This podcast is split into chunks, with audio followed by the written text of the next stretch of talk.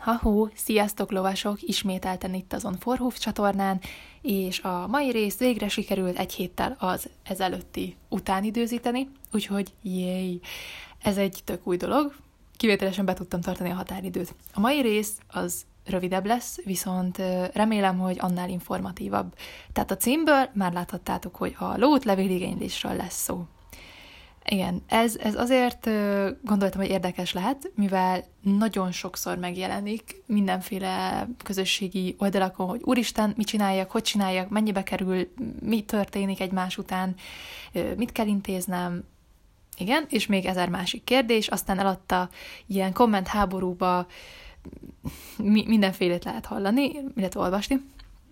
Úgyhogy most megpróbálom nagyjából a saját példámon végigvezetve, hogy én mit tapasztaltam, és hogy, hogy ha valakinek ez segítség, mert éppen benne van ebbe a folyamatba, akkor, akkor remélem, hogy ez, ez így tényleg hasznos tud lenni. Tehát alapvető esetben, hogyha mondjuk egy tenyésztőtől veszel egy csikót, vagy egy lovat, akkor az már lótlevél rendelkezik, ott annyi a dolgot, hogy át kell iratni a, a tulajdonost, igazából a kis, van, van egy rubrika, és akkor ott van a tulajdonosnak a neve, ez egyébként nem egy nagy költség, azt hiszem 1500 forint, tehát ez a legegyszerűbb eset. Ezután van a következő, hogyha a lónak van például fedeztetési jegye, tehát ugye ismertek a szülei, és akkor van egy okmány arról, hogy ugye ez a csikó létezik, akkor abból te már ki tudsz indulni, és akkor ott már egy azonosítási folyamat az el tud kezdődni. És a harmadik eset, amikor hát úgy vásárolsz lovat, hogy egyáltalán nincsen semmilyen okmánya, se chip, se mondjuk se sütés, se semmi, amivel őt lehetne azonosítani, mert mondjuk egy, egy, egy nullás lóról van szó például, tehát, hogy valamilyen keverék, ami, ami így vagy úgy, hát ő létrejött, megszületett, és akkor neki meg kell csináltatni. Miért hasznos, miért fontos? Lótlevél az egy ilyen hatósági igazolvány igazándiból, arra szolgál, hogy a lovat minél könnyebben azonosítani tudjuk. Az útlevélen belül, majd mindjárt nagyjából elmesélem, hogy ez hogy is néz ki, Szóval az útlevélen belül benne vannak a lónak például az orvosi papírjai, például inkább adatai, az, hogy mikor volt oltva, féregtelenítve, hogyha bármilyen ilyen baleset vagy sérülés érte, akkor arról ott, ott így van értekezés, tehát igazándiból ezek az alapvető adatok. Ugye elvileg minden lónak a szállításához ö, szükség van erre. Megmondom őszintén, hogy ö, én is, amikor elhoztam, akkor, akkor ott, ott ö, csak elhoztuk a lovat, mert nem tudtam volna a másik helyen megcsináltatni. Ez, ez nyilván nem egy jó megoldás, de tudom, hogy nagyon sok emberrel megtörtént már ez, hát előfordul. Alapvetően, hogyha rendőrökkel találkozol, akkor igazából bármikor elkérhetik ezt. Ez olyan szempontból is érdekes, hogyha mondjuk versenyezni mész, vagy rendezvényre, mondjuk ne is egy születire, akkor ott ezt elkérhetik amúgy tőled. Azért, mert nyilván a többi tulajdonosnak kellemetlen az, hogyha, hogyha például a lovadnak nincsenek meg az oltásai, vagy ne adj Isten egy olyan olyan betegséget tud esetleg hordozni, ami fertőző, és ez az ő lovaikat igazából veszélybe sodorják. Tehát én láttam olyat, hogy egy verseny alkalmával megjelent egy tulajdonos, egy, hát valószínűleg véletlenül egy érvénytelen útlevéllel, szerintem szegény így vette meg a lovat, és fogalma nem volt erről, és hát egy, egy nagyobb lovardába voltunk, nem fogok most nevet mondani, de őt, őt onnan igazából így kiebb, kiebb rakták, mondták, hogy ezt a lovat ide nem hozza be. És valahol abszolút érthető, mert, mert így, tehát tényleg én azt gondolom, hogy ez egy fontos dolog. Tudom, hogy nagyon sokan azt mondják, hogy nyilván a ló anélkül is az, egyébként az, az, ami, és hogy nincsen gond azzal, hogyha te nem akarod megcsináltatni, de én mindenkinek azt javasolnám, hogy, hogy legyen meg. Szóval a kinézése. Ugye ez egy ilyen kis könyvecske, amiben a lónak, meg a tulajdonosnak benne vannak a legelején az alapadatai. Tehát a neve, mikor született, ha fajtája van, akkor milyen fajta, színe, a különböző jegyek rajta, a sütések, a chipszám, a te ö, neved, illetve a lakcímed. Igen, azt hiszem, hogy nagyjából ezek. Tehát tényleg ez egy, ez egy azonosító okmány. Most akkor így a saját példámon keresztül vezetve nagyjából elmondom, hogy hogyan is kell eljárni, ha neked mondjuk van egy nullás csikód, és, vagy lovad, bármi, akkor hogyan, hogyan tudod ezt így beszerezni. Tehát az MLS-nek a honlapján meg kell elő, első körbe keresni egy lófelügyelőt, ők különböző régiókban dolgoznak, városokban, megyékben, nem tudom pontosan a teljesen tökéletes felosztást, de az a lényeg, hogy ott megtalálod ezen, a, ezen az oldalon, hogy a te területedhez kitartozik.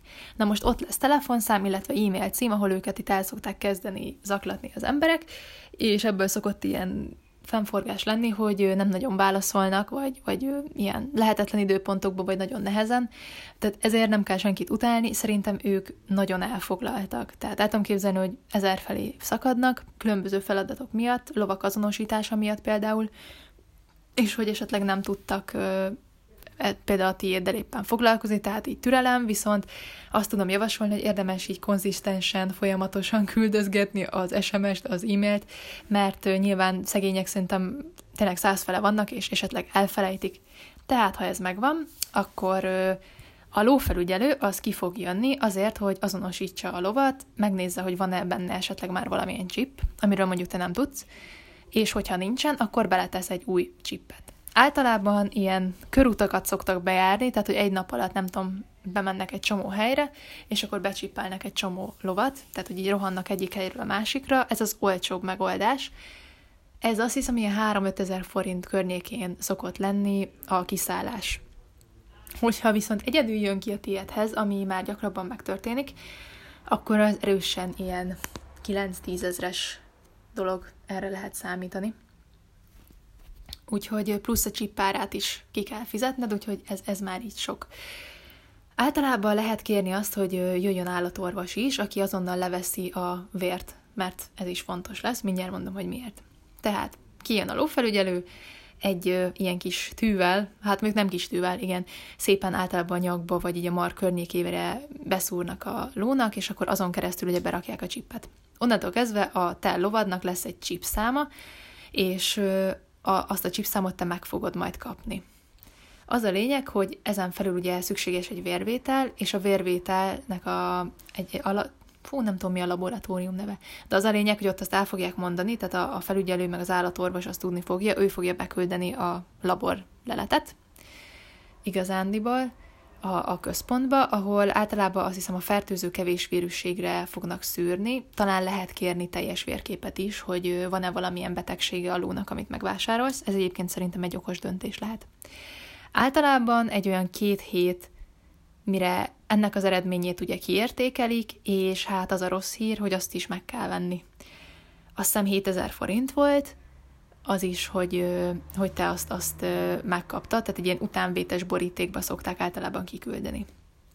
Na már most ezzel ugye telt az idő, utána, hogyha ezek mind megvannak, akkor neked le kell adnod egy igénylő lapot a te adataiddal, illetve a ló adataival, a, a lótlevél iroda felé. Igazából nekik a székházuk ugye Budapesten van, el lehet hozzájuk jutatni azt hiszem postán, meg talán e-mailbe is, de most azt írták utoljára, hogy azt hiszem az e-mailes az talán már az, az, az nem annyira szeretik, úgyhogy postán érdemes.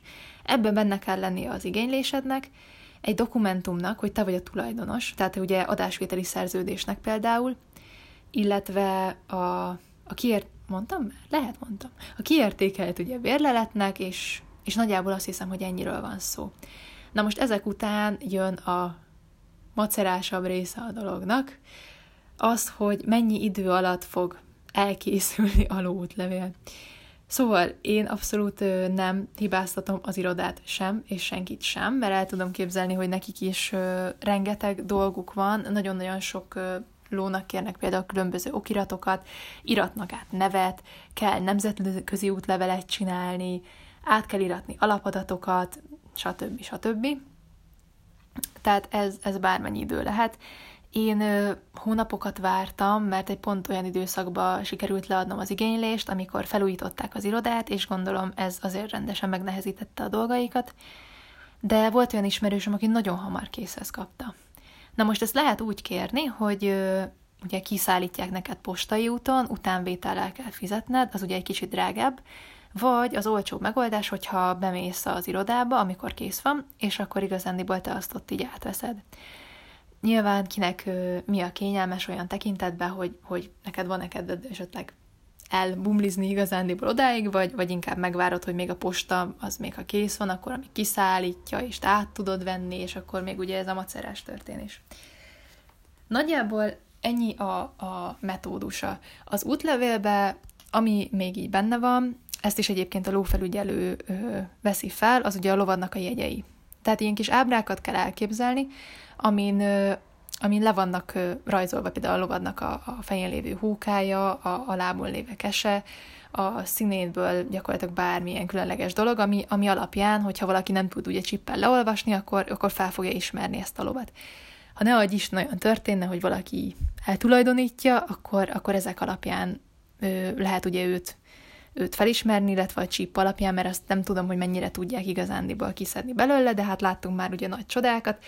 Nagyon gyakori az is, hogyha külföldről hoznak be mindenféle lovakat, hogy nem mondjam, akkor például több csíp van bennük, tehát a rekord, amit egy, egy kedves barátnőm mesélt, az, hogy négy csíp volt egy lóban, és abból ugye lett egy magyar, és a többi három az meg holland, meg német, meg hát fene tudja, hogy mik voltak ott benne, tehát ott már minden volt, és akkor azok alapján viszont, mivel ugye ez egy konkrét rendszerben fent van, vissza lehetett keresni egyébként annak a lónak a származását, tehát végül egy csomó dolgot ezáltal ugye megtudtunk róla, tehát ennyi lenne igazándiból a lényege, hogyha azt a csipet ugye beszkenelik, akkor a, az adatok fenn vannak egy rendszerbe. Tehát, hogy ez, ez nem csak azon a papíron létezik.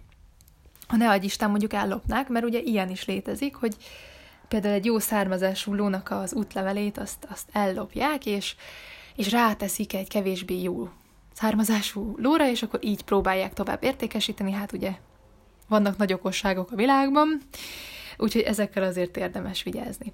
A lóútlevél egyébként tartalmaz még egy ilyen ö, sárga betétlapot, ami arra való, hogy ha a ló gazdát cserél, akkor ott a tulajdonos váltást azt le tudjátok papírozni, Nekem egyszer életemben sikerült egy ilyet elhagynom, nagyon-nagyon kellemetlen szituációkat szül, mert azt újraigényelni, meg megvenni, ugyanúgy meg lehet a lótlevérirodától, de nem kellemes, tehát hogy, hogy egy papírért járkálni 60 ezer kilométert, azt, azt így senkinek sem javaslom.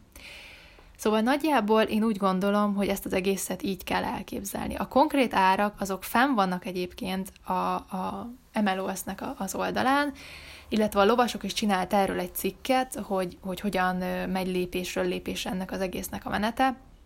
Én azt mondom, hogy körülbelül az oltásokkal együtt, mert ha mondjuk nullás lovad akkor ugye be is oltatod, Nekem egy ilyen 60 ezer forint környékén állt meg. Ennél lentebb ilyen 45-öket hallok, és ennél fentebb is egyébként lehet menni. Ez már függ attól is, hogy milyen oltásokat adsz be a lónak.